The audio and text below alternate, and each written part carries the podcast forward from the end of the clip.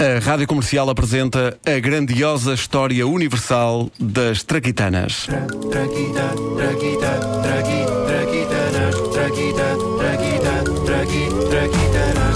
Uma oferta Montepio Capital Certo, poupar é crescer em segurança e Holmes Place. Encontramos-nos lá.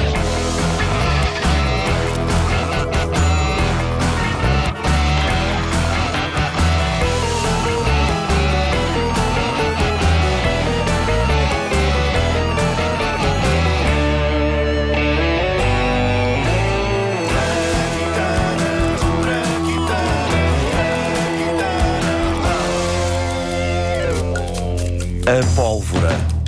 Uma das invenções mais extraordinárias da humanidade, respondendo a uma das necessidades mais primárias do ser humano: rebentar coisas.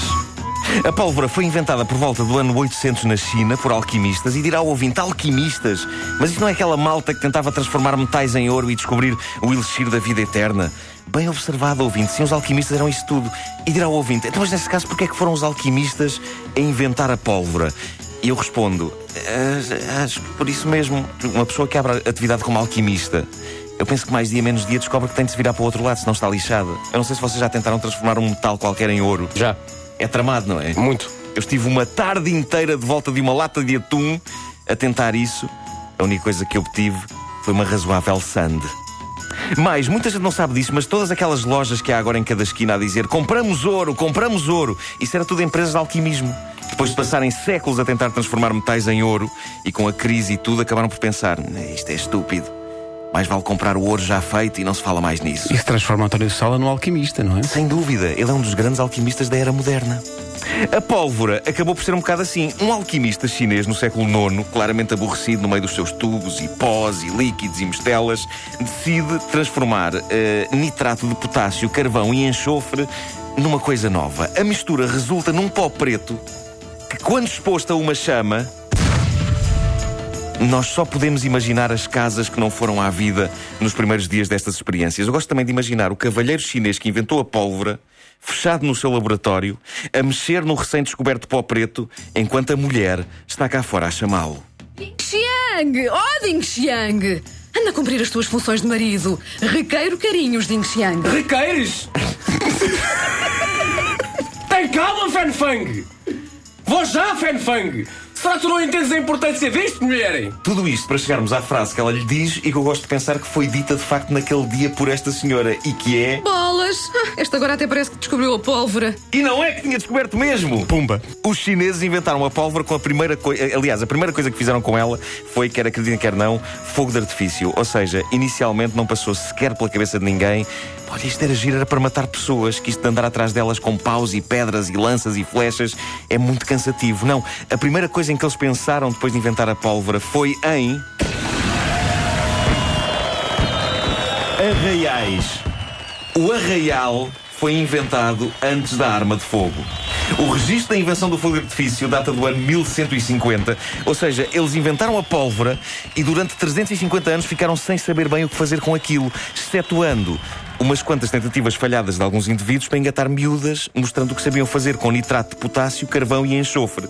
Como se pode ouvir nesta reconstituição hiperrealista de um diálogo entre um sedutor fabricante de pólvora e uma rapariga na China dos anos 900. Olá, linda senhora. Deixe-me mostrá-la. Não, não, não, não, Pedro Ribeiro, vamos evitar os clichês sobre a China. Não, os elos. Pois os chineses que aparecem nesta reconstituição têm sotaque português e, e são, e são ambos louros. Louros. Está Tá bem. Nuno Marco.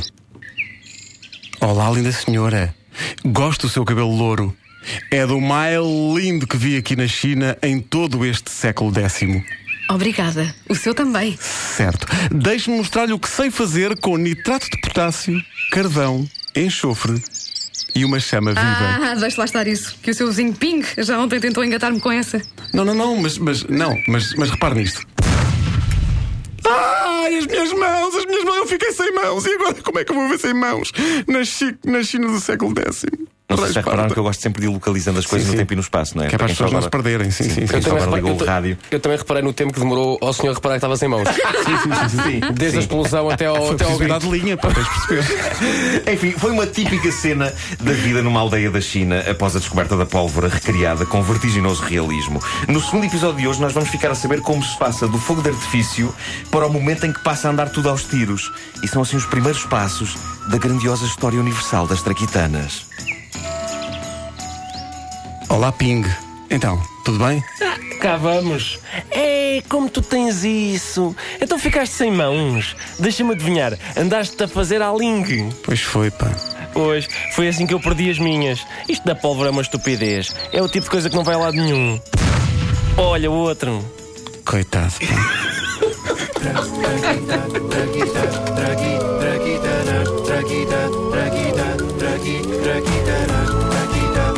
Agora, quando pergun- perguntarem aos miúdos, o professor na, na sala, então como é, que, como é que apareceu a pólvora?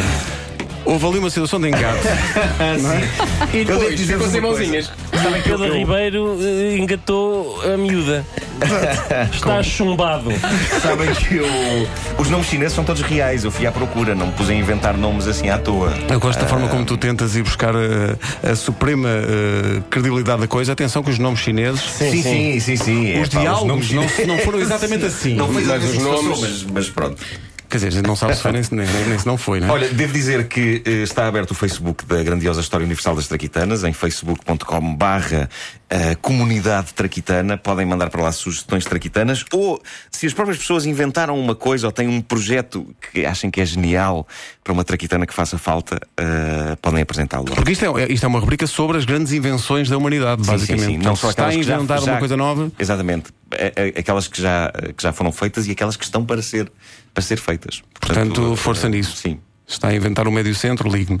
Eh, As traquitanas são uma oferta Montepio, o capital certo, poupar é crescer em segurança e Homes Place. Encontramos-nos lá. Comercial.